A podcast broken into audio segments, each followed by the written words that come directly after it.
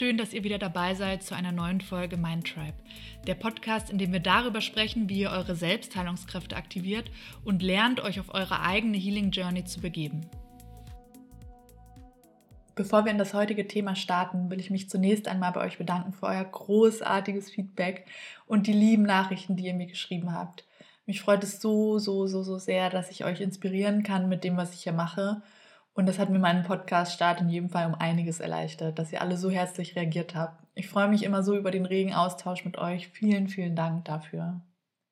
In der heutigen und dritten Folge des Podcasts will ich mit euch gerne mit dem Tabuthema chronisch krank sein brechen. Chronisch Kranke können, dürfen und sollten über ihre Krankheit sprechen können, ohne davon im Privat- und Berufsleben benachteiligt zu werden. In einer Studie vom Robert Koch Institut heißt es, dass 42 Prozent der Frauen und 35 Prozent der Männer berichten, an mindestens einer chronischen Krankheit zu leiden.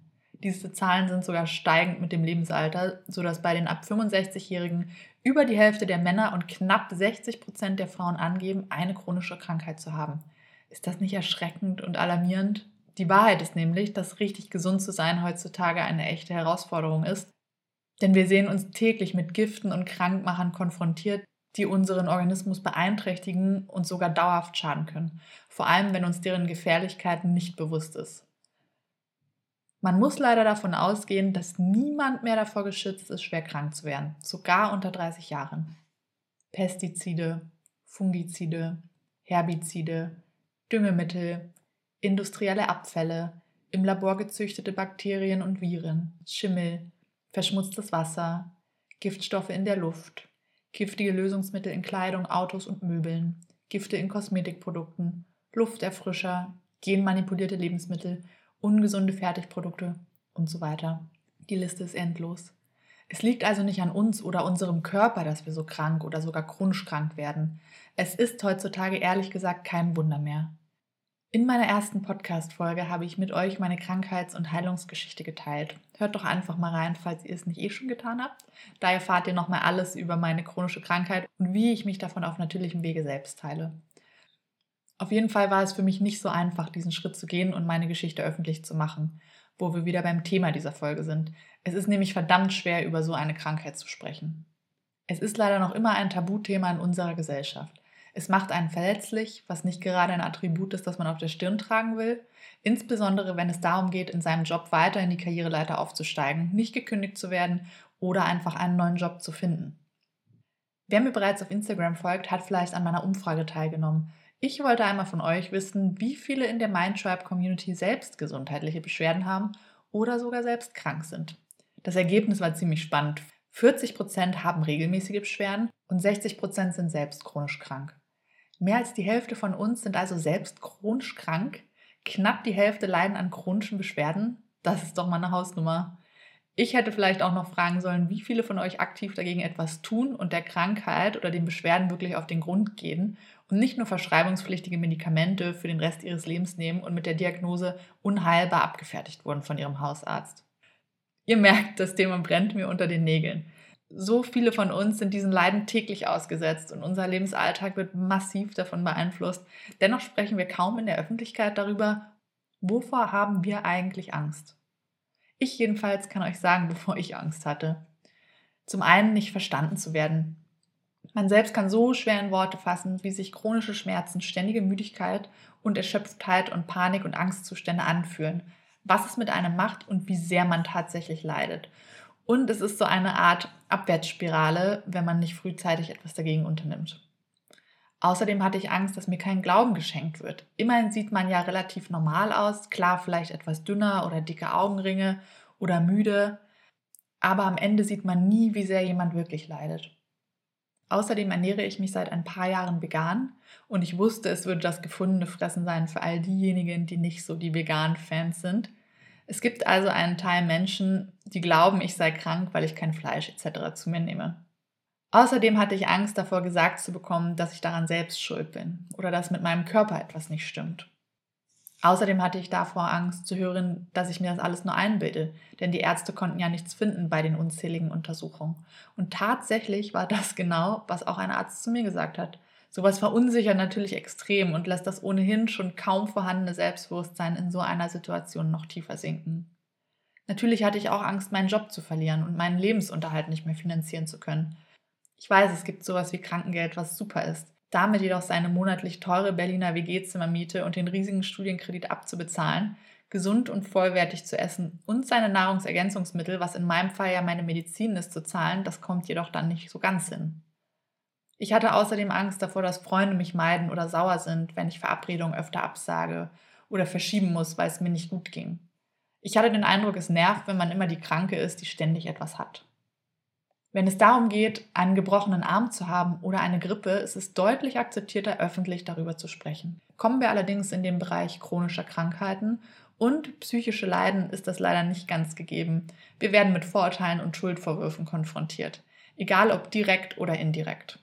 Obwohl gerade in solchen Lebenssituationen ein ehrlicher und offener Austausch befreiend sein kann und im weitestgehenden Sinne sogar zur Heilung beitragen kann. Nicht zu vergessen, dass emotionale Unterstützung gerade in solchen Lebensphasen essentiell ist. Es heilt sich einfach schneller und besser, wenn man verstanden wird und sich nicht verstecken muss und sich nicht ständig wünscht, wieder normal zu sein. Und normal steht hierbei natürlich in Anführungszeichen. Sich über seine Krankheit zu öffnen, kann außerdem bewirken, dass andere Menschen in ähnlichen Situationen Inspiration finden oder sich zumindest verstanden fühlen. Man ist zwar krank und der Lebensalltag ist zumeist sehr eingeschränkt, Dennoch ist und bleibt man eine wertvolle Person in unserer Gesellschaft. Oft wird einem jedoch vermittelt, dass man nur wertvoll ist, wenn man Dinge leistet oder produktiv ist oder einen tollen Job hat.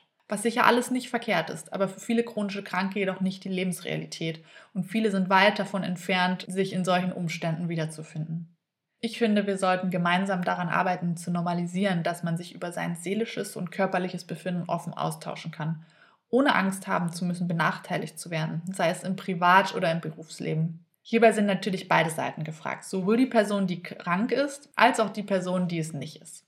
Das Ziel in unserer Gesellschaft, sei es in der Familie, im Freundeskreis oder im Büro, sollte sein, einen gesunden Rahmen zu schaffen, in dem man sich wohlfühlt, sich auszutauschen, sich sicher und verstanden fühlt.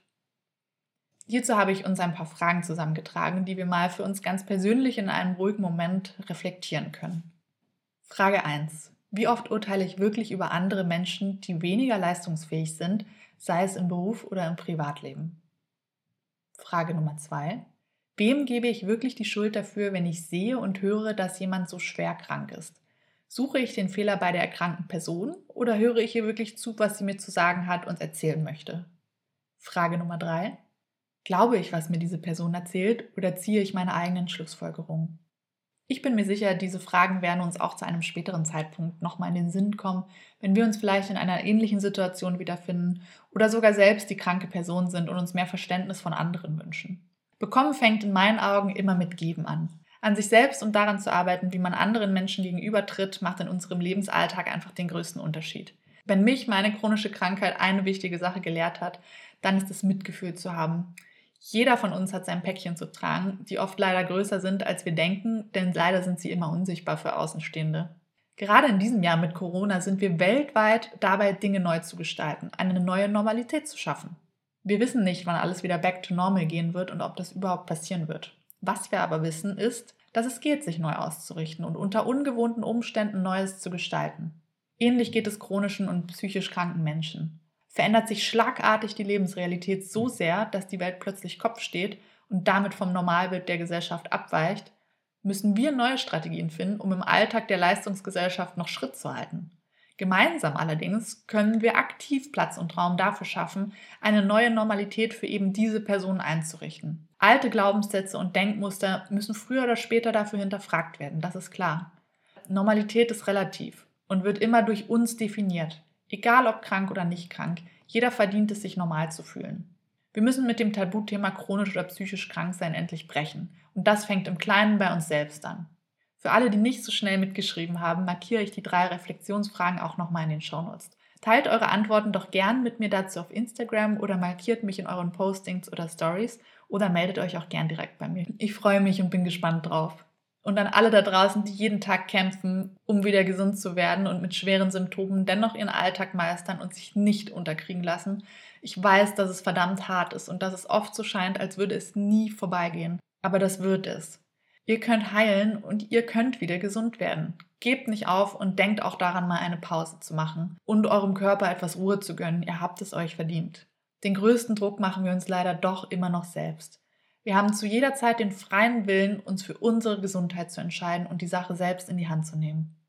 Zum Abschluss noch ein kleines bisschen Werbung in eigener Sache. Da ich weiß, wie einsam es sich am Ufer der chronisch Kranken anfühlen kann und so sehr Freunde und Familie auch für einen da sind, es ist dennoch wirklich schwer, anderen das Big Picture seiner Krankheit zu vermitteln. Dafür habe ich das Healing Mentoring Programm ins Leben gerufen. Hier biete ich euch einen persönlich zugeschnittenen One-on-One-Austausch zum Thema chronisch Kranksein an. Dabei ist es natürlich egal, an welcher Krankheit ihr leidet oder vor welchen Herausforderungen ihr steht. Das Mentoring-Programm setzt sich aus den folgenden Bausteinen zusammen. Wissenstransfer. Hier gebe ich meine Erfahrungen aller Lebensbereiche, die ich im Heilungsprozess meiner chronischen Krankheit gesammelt habe, an euch weiter. Patenschaft. Das ist Unterstützung für Neulinge mit einer frisch diagnostizierten Erkrankung und wenig Erfahrung in der Organisation von Arztbesuchen, der Arbeit und des Lebensalltags. Weiterentwicklung. Ich gebe euch neue Denkanstöße, Perspektivwechsel, neue Kraft für euren Heilungsweg und das Arbeiten an bestimmten Herausforderungen meistern wir gemeinsam, individuell. Ihr bestimmt mit euren Fragen und Herausforderungen natürlich den Schwerpunkt unseres Mentorings. Persönlich. Wir tauschen uns direkt aus per Telefon, WhatsApp, Videocall oder gerne auch persönlich in Berlin, wenn ihr hier wohnt. Und im Vorfeld gibt es natürlich erstmal ein Kennenlerngespräch, um zu schauen, ob und wie wir uns die gemeinsame Zusammenarbeit dann vorstellen. Wenn ihr Interesse daran habt oder jemanden kennt, für den oder die das spannend sein könnte, dann schaut doch mal auf mindtripodcast.com vorbei. Ich verlinke euch das auch wie immer nochmal in den Show Notes. Ich freue mich wie immer sehr darüber, wenn ihr mir auf Instagram schreibt und mit mir eure Geschichte teilt. Dafür ist die Mindtrap Community da. Wir unterstützen uns gegenseitig und schaffen uns einen Safe Space. Vielleicht seid ihr auch fachlich ausgebildet und habt Wissen, das ihr mit uns teilen wollt, dann meldet euch ebenso gern bei mir. Vielen, vielen Dank fürs Zuhören, ihr Lieben. Ich hoffe, euch geht es gut und bis bald hier beim Mindtrap Podcast. So schön, dass ihr heute wieder dabei wart. Vielen, vielen Dank fürs Zuhören. Wenn euch die aktuelle Folge gefallen hat, hinterlasst gerne auch eine Bewertung oder teilt den Podcast mit euren Freunden und eurer Familie, denn nur so kann der Mindtrap wachsen. Außerdem werde ich euch sämtliche Social Media Accounts unten in den Show Notes verlinken. Bleibt gesund, bleibt high on life und bis bald, ihr Lieben. Namaste.